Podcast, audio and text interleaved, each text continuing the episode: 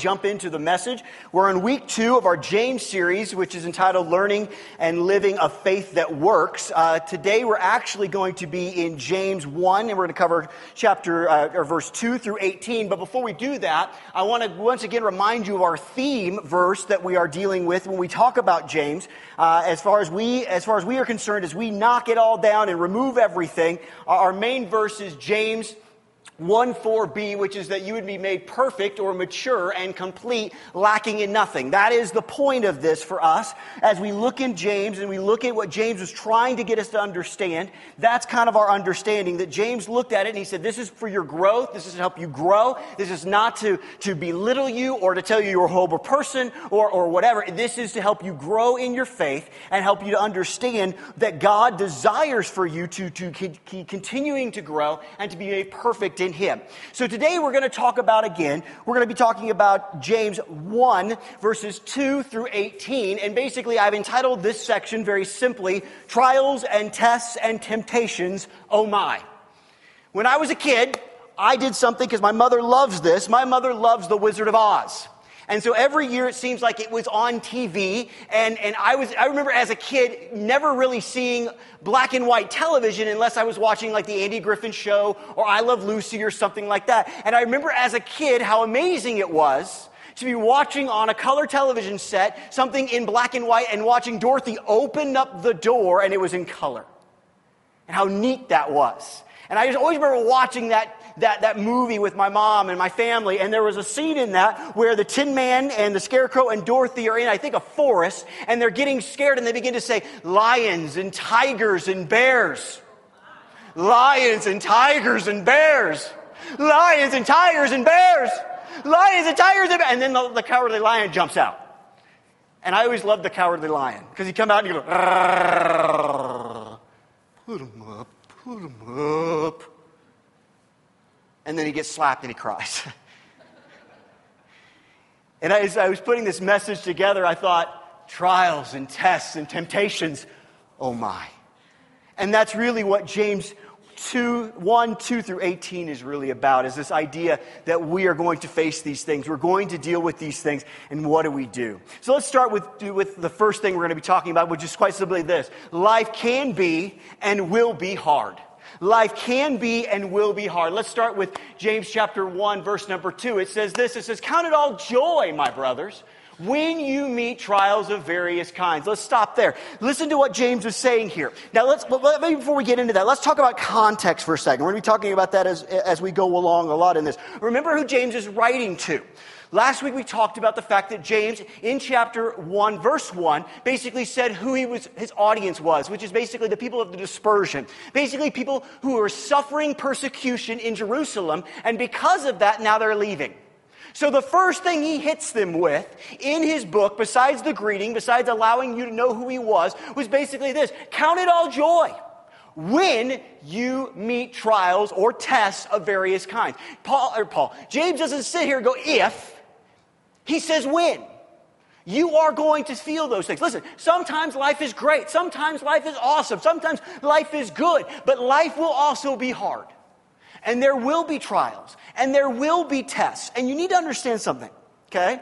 We need to understand something because we have a problem in our world today that we think that tests are bad. Tests are good, okay?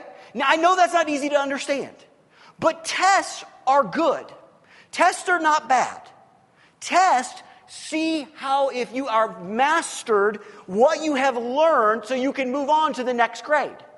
That's what a test is. And God will allow trials and He'll allow tests to see what you've learned. My wife, as, as wonderful and as awesome as she is, and she is so great, will drive me crazy with this. Because she will remind me, I will be going through something difficult, I will be going through something hard, and she will say something like this You know, God's probably allowing this to happen to see if we've learned what He needs us to learn. Let me, can I help you with something? Okay, and this is for me too. Are you going through the same test over and over and over again? Maybe you'll have a test or a trial and you'll kind of get through it, and then about three weeks later, that test and trial will come again, and you'll, Uh, may I, may I add something to this? If God is continuing to test you in a certain area, it might mean you haven't passed the test yet. Okay? You get that?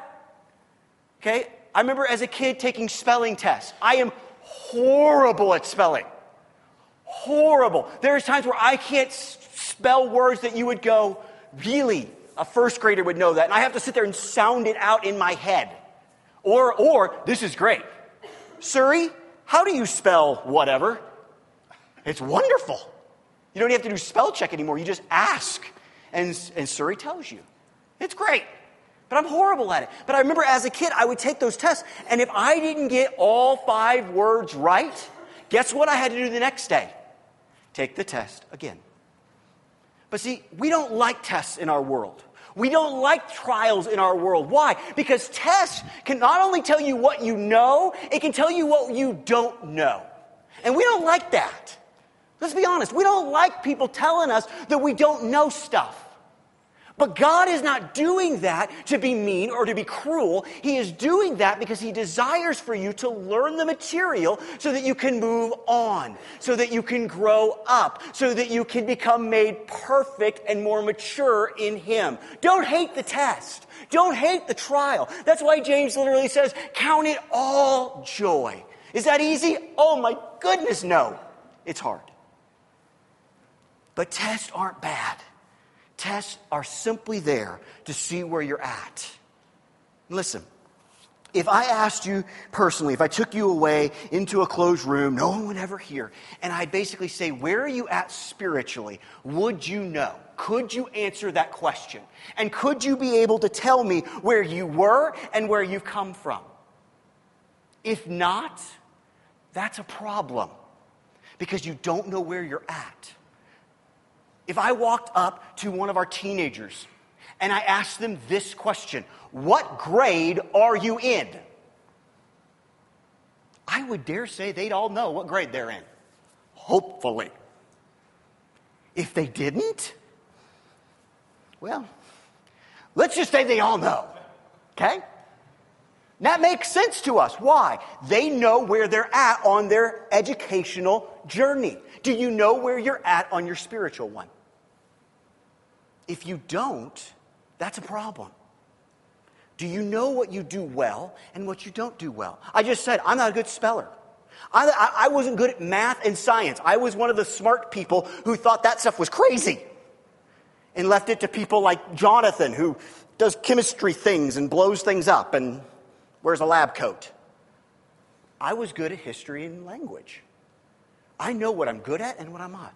Do you know, spiritually speaking, where you're strong and where you're weak? Tests can bring that out. It can show us what we need to work on. It can show us where we are deficient in our faith and where God wants to infuse us with a little bit more of those things. Tests are good, but they're not easy. So let's remember a couple of things. When life is hard, when you are going through a test, when you are going through a situation or a trial, let's remember a couple of things. Number one, God isn't punishing you. Okay? I, have heard that so many times. God, I'm going through something difficult. I'm going through something hard. God must be punishing me. Okay? I, I am not going to get into the deep theological stuff here. Okay? But just follow me. That is not a biblical statement okay? We believe that God is good and God is just. When Jesus Christ gave his life on the cross and he took on our sin and our punishment, all of God's wrath for every sin that's ever happened or ever will happen has been heaped on his son and the punishment was given to him. Okay? So when that happened, all the payment for sin has been paid. It's done, it's over. If God in turn would now be punishing you, that would not be just or justice. That would be God double dipping. God does not punish you. Now, there are times in our lives where He will allow trials and tests. There are times where in our lives the things that we do will have consequences. But God is not punishing you. God does not do that. You have to understand that. Next, God isn't failing you. God has not messed up. God has not gone, oh my goodness, I totally forgot that situation was going on. God has not failed you. God has not abandoned you. He's not abandoned you. One of the best, most beautiful scriptures in all of the Bible is the scripture that tells us, I will never leave you, I will never forsake you. So no matter how dark the night is, God is still there and will always be there. And the final one, God won't answer every question for you. Okay, you need to understand that. I know that sometimes hard. I know it's hard for me. I think for some reason that God owes me an explanation. We don't see that. In fact, we see kind of the opposite. God does not owe you an explanation. He does not have to answer every question because He is God and we're not. And that's where trust and sometimes faith has to come in.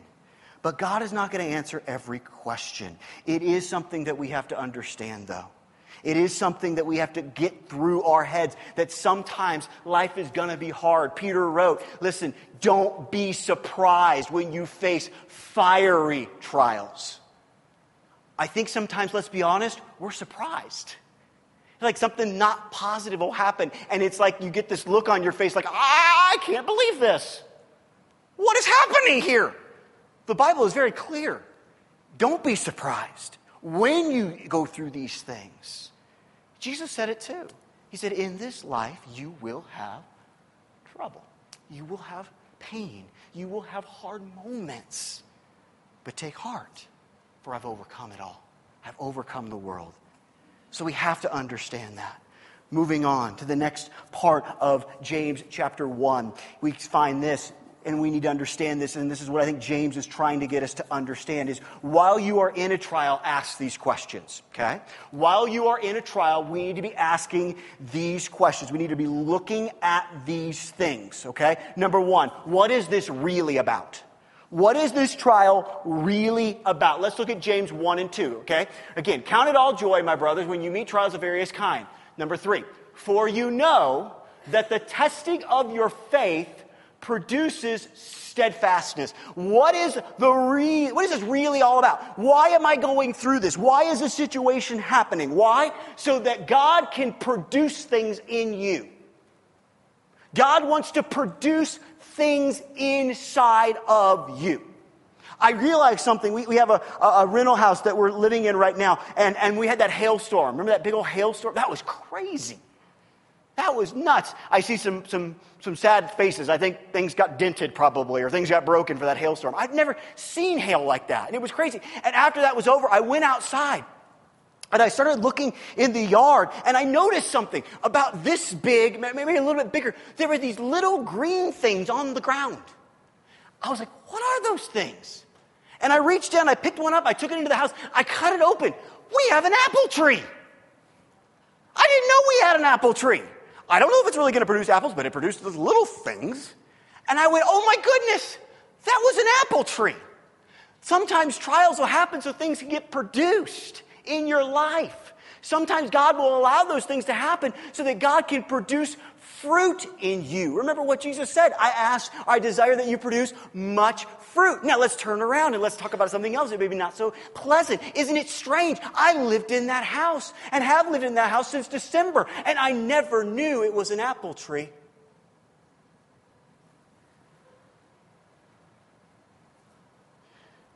Try not to hit too close to home, but yeah, I kind of actually am trying to hit really close to home.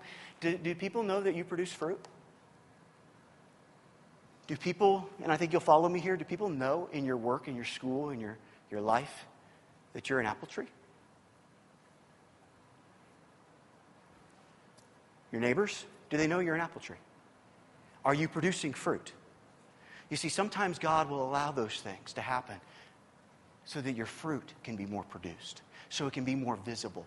I, it took a hailstorm for me to understand what was around me. Sometimes, listen to me and catch this, this is important.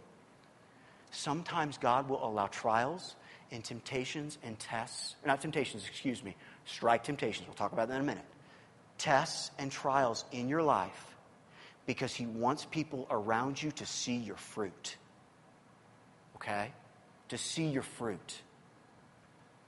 Sometimes we don't do a very good job, let's be honest, with expressing our fruit. But I will say this I've seen in trials, you know, you've heard the phrase, when the grapes are squeezed, you see what's inside, what the juice is. Sometimes God will allow those things because there are people in your life that need to see that you're an apple tree.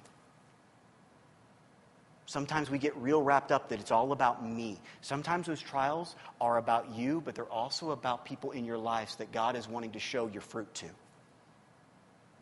And I know it's not easy and it's not fun, but it's sometimes the truth. God is producing something in you. And a lot of times, He will use that. So when you're in a trial, ask that question What is this really about, God? What is this really about? Number two, another very important one. What should I be learning? What should I be learning? Let's look at James 1. It says, That you may be perfect, mature, and complete lacking in nothing. God is wanting to train you through this. God is wanting to help you understand things through this. God is wanting you to learn through these things. Let's look at Romans, the fifth chapter. It says this It says, Not only that, but we rejoice in our suffering, knowing that suffering, once again, check it out, produces endurance, and endurance produces character, and character produces hope. Can I talk about something really, really quick? I know I do not have a ton of time, but I'm going to anyway. Uh, character, godly character, we are missing that in our culture today. Godly character. An individual who do the right thing at the right time when nobody else is watching. And these things are produced in us. We rejoice in suffering because we know the suffering help us to learn these things. And when we learn these things, things happen inside of us that change. Let's look at 1 Peter, the first chapter in that, ver- in that chapter. It says, So be truly glad all these are so weird to me because all of them have the same idea. We need to be excited in trials. We need to be excited in the test because what's happening here is there's things that are great that are taking place. It says there is wonderful joy ahead, even though you must endure many trials. Check out that word many. For a little while, these trials will show that your faith is genuine. I like that word genuine. That's why I use uh, this, this, this verse in this, con, or this um, translation. I like that word genuine. Nobody wants a fake. Nobody wants a phony. Nobody goes to New York City and buys a fake Coach purse and then walks around and goes, fake purse. Nobody goes and buys a fake Rolex and goes, hey, look at my watch. It's a fake. We want the genuine. We want the real deal. And to get that in our lives, the faith comes from the trials and the tests. That's what it produces. It produces a real faith. It produces something deep and special inside of us. As we go back to this idea of perfect that we see in verse number uh, th- uh, four, you need to understand what in the Greek that really means. In the Greek, it means perfect or functioning for the purpose that it was designed functioning for the purpose it was designed. See, God wants to use you for a function, and He wants to get you to that place where you're ready to be used in a powerful way. And that doesn't mean you don't do anything till you uh, attain perfection. It means that you are being used and designed as you go to do the things that God has for you to do. That's why we want to grow. That's why we want to do those things. We want to be functioning that way. Number three, am I seeking help from the correct source. Look at James 1 5. If any of you lacks wisdom, let him ask God, who gives generously to all without reproach, and it will be given to him, and it will be given him. Now, we need to stop here for a second. Okay, I know that we have a couple realtors. I know we have some people that know about real estate, and I am going to ask this question. Please answer it correctly because you know what the answer is, and probably most of you do, even if you don't know anything about real estate. What are the three most important rules in real estate? Location, location, location. Right? When you're studying God's Word, when you're understanding what God is trying to say, let me help you. There are three very important rules. Are you ready? Context, context, and context. Who's writing? Why are they writing? Who, what's going on? And we need to understand something here. This verse is used a lot in reference to wisdom, and it is about wisdom, obviously. But it is embedded here in the understanding of what's happening in the midst of a trial and a temptation. Do you get that?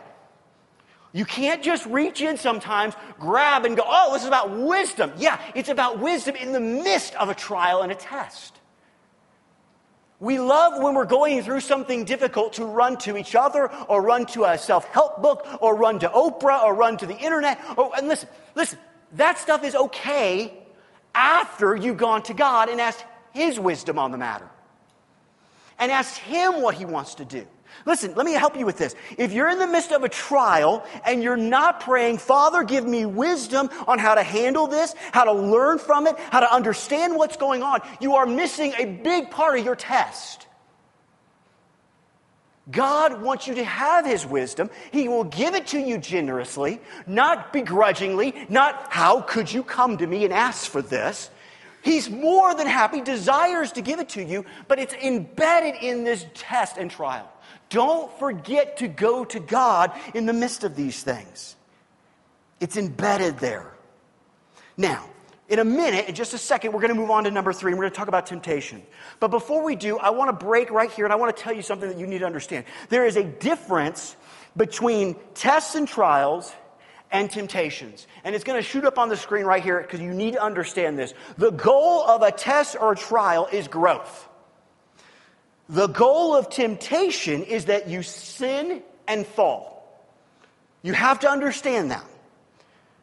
A test and a trial is there for your growth that can come from God or God can allow those things, but temptation is there so that you will sin and fall.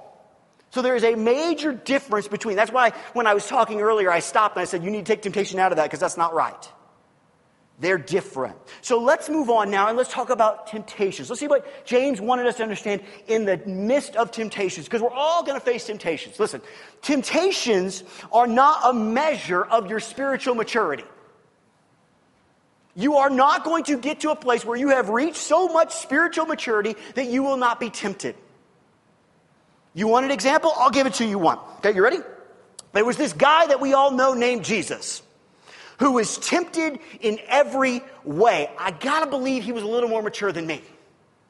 And if Jesus experienced temptation all through his life, we will too.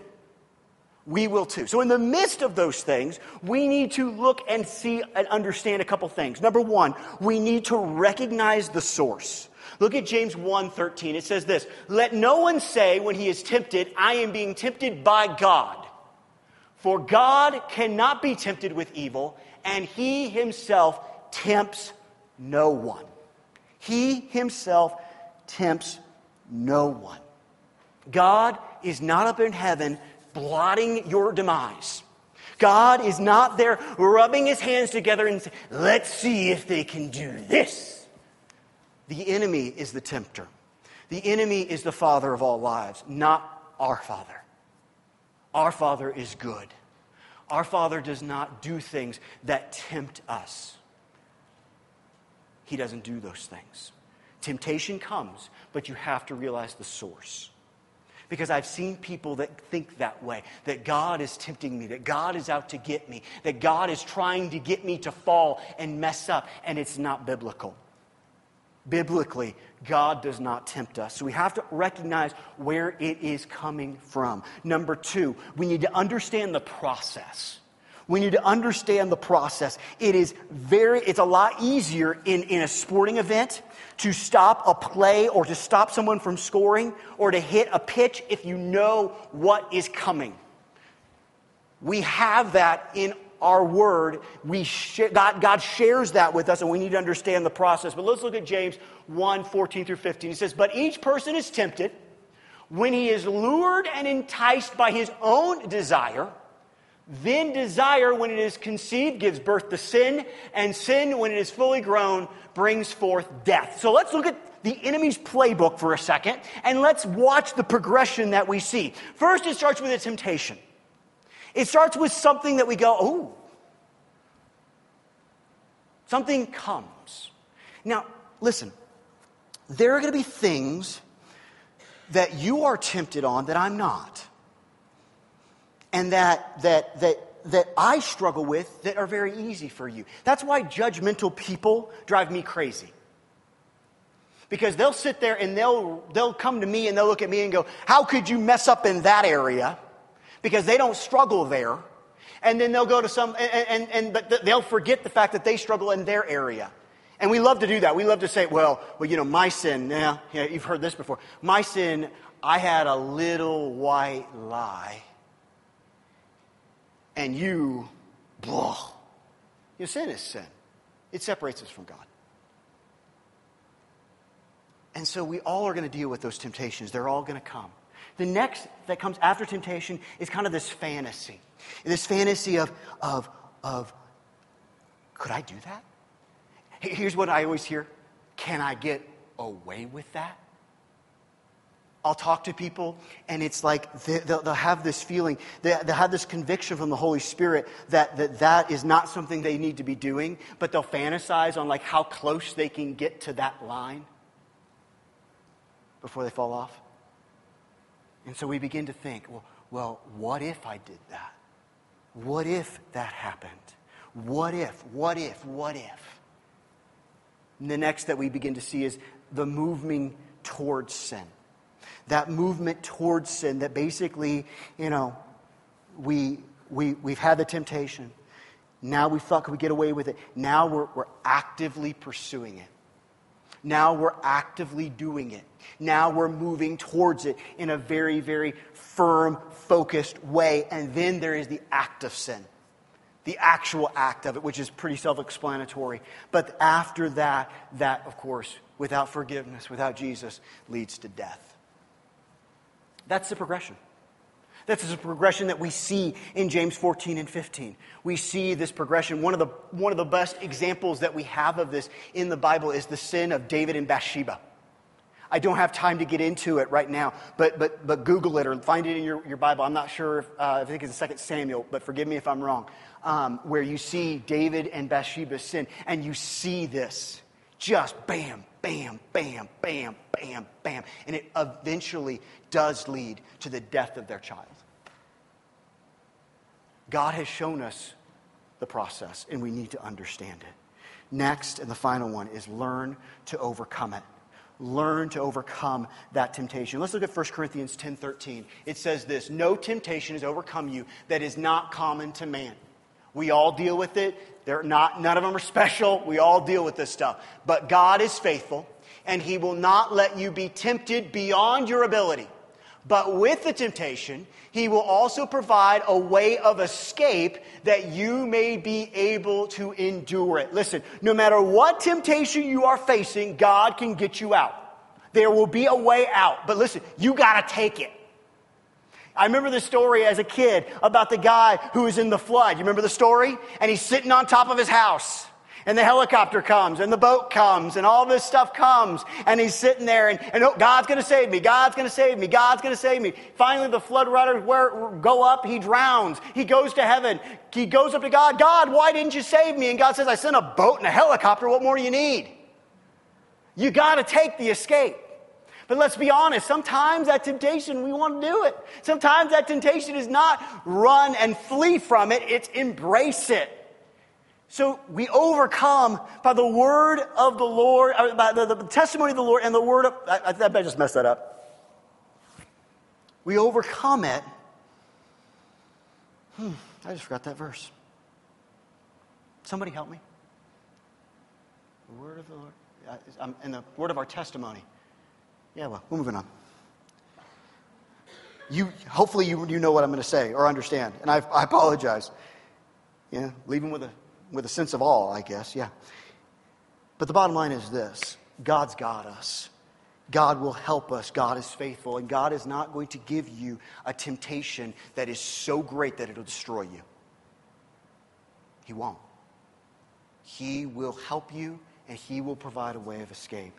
And the final verse that we're going to look at is John 14, 15, because this is important as we wrap this up. As, as John and the worship team want to come on up, or, or John, John 14, 15. If you love me, you will keep my commandments. If you love me, you'll keep my commandments. You see, I think we've gotten some things wrong, okay?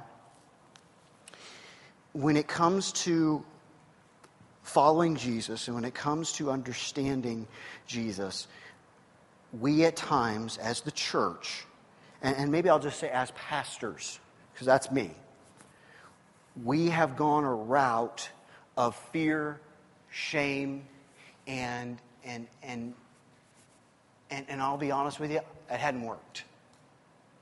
You see, Jesus gave us an understanding here in a very short, very simple verse. He simply said, If you love me, you'll keep my commandments.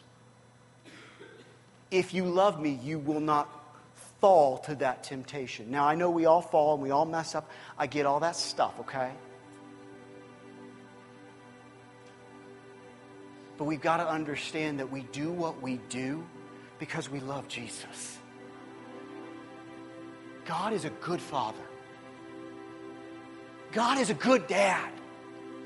God is not sitting there with a lightning bolt or a stick ready to pound you when you mess up.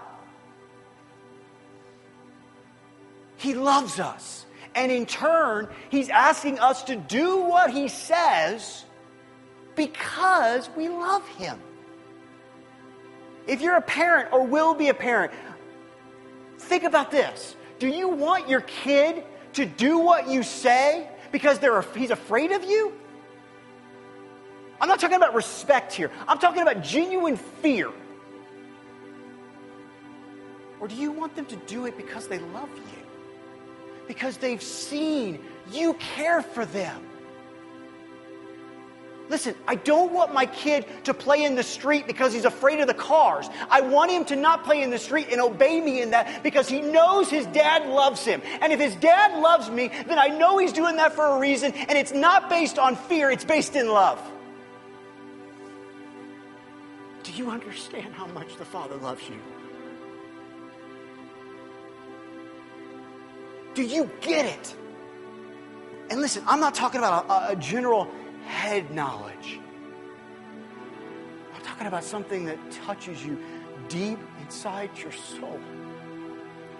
We do what we do because He loves us. You need to understand this. Temptation is not a test of your self control, it is a test of your love for Jesus. When you say no to temptation and you overcome it, you're not just saying no to that temptation, you're saying yes to the love of your Father. You're saying, Yes, God, I trust that your plan is better than my plan. I trust that you've asked me not to go there because that is damaging to me and hurtful to me and can cause problems in my life. And you're not doing it because you can, you're doing it because you love.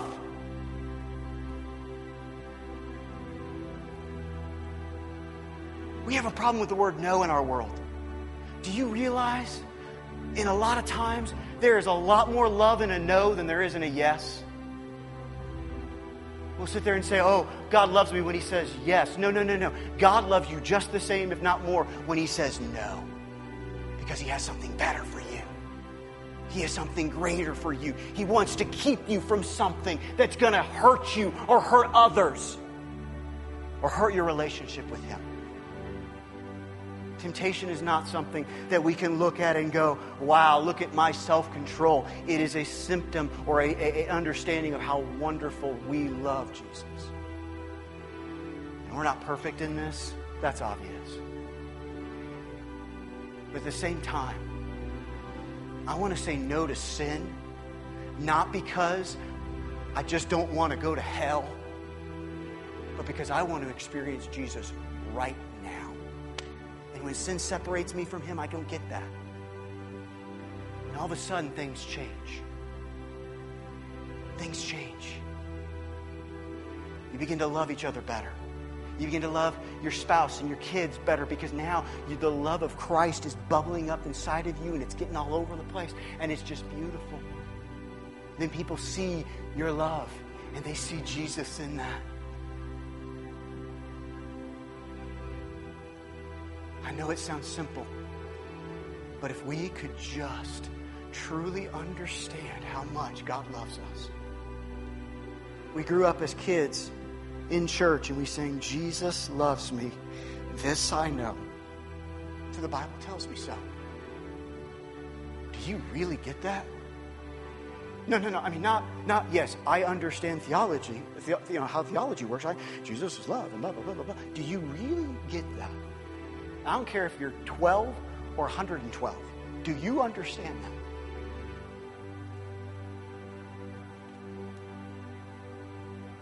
Because I'm just going to be real bold here right now. It's going to be pretty obvious if you do or not. Because if you do, everything changes. Every trial has a silver lining. Every temptation is a, is a wonderful example to show others you don't have to go there because you have the love of the Father. That's all you need. In our world today, I think we have a problem in the church. And it's quite simply this we really don't understand how much God loves us. And if we could, if we could grasp that simple, basic song, everything would change. But listen, trials, temptations, tests, they are coming, they are here, they will be coming. They're a part of our lives. And yes, we can look at them and have our pity party and say, Woe is me. Or we can be like James, we can count it all joy because we're getting things produced in us. God's pruning us to produce much fruit. When the temptations come, and they will come, we can let that be a shining example of saying no to sin and yes to the love of the Father. Will we be perfect? Of course not. But we can be better than we were yesterday. We can grow in Him. So I'm going to pray. Let's all stand. John and the worship team are going to come back and lead us in a closing chorus. Pray with me right now. Father, we love you so much, and we thank you for this morning. Father, we will face trials, we will face tests, there will be temptation from the tempter. And Father, those things are coming, they're going to be here, they are a part of our daily lives. But Father, we can learn from them. We can grow from them. We can allow them to be something that show us where we are on our grade. And when those temptations come, we can stand against them. We can run from them. And we can run to your love and run to your arms and say, Father, your plan is better than my plan. Your, your goal for me is better than my goal for me. And I choose love, not sin. I choose to say yes to you and no to the enemy. Because we're all going to deal with it. We're not going to reach a place where the trials stop and the temptations stop until we're with you for eternity. But during this time right now, we, we come to you and we say, We need your help. They're coming and we want to be ready. We want to ask for that wisdom. We want to ask to that understanding that comes in the midst of those things. But Father, through it all, through every trial, test, and temptation, oh my, behind it all is your love. Because you discipline those you love and you make an escape in temptation for those you love. And because you have shared your love with us and expressed it even by the giving of your Son on the cross, we in turn will love you back because you loved us first.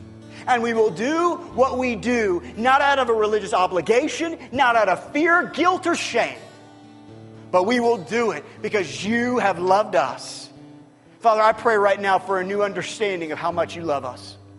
Father, a deeper understanding. For an understanding that changes everything. For an understanding that changes the deep, dark places in our lives. That can remove the hurt and the guilt and the fear. Because you love us. Because perfect love drives out all fear. But if we don't understand your perfect love, how can it drive out our fear and our hurt and our shame? Father, let us do what we do because you love us and we are driven by that. The way we worship, the way we live, the way we experience you and each other. We love you. We thank you.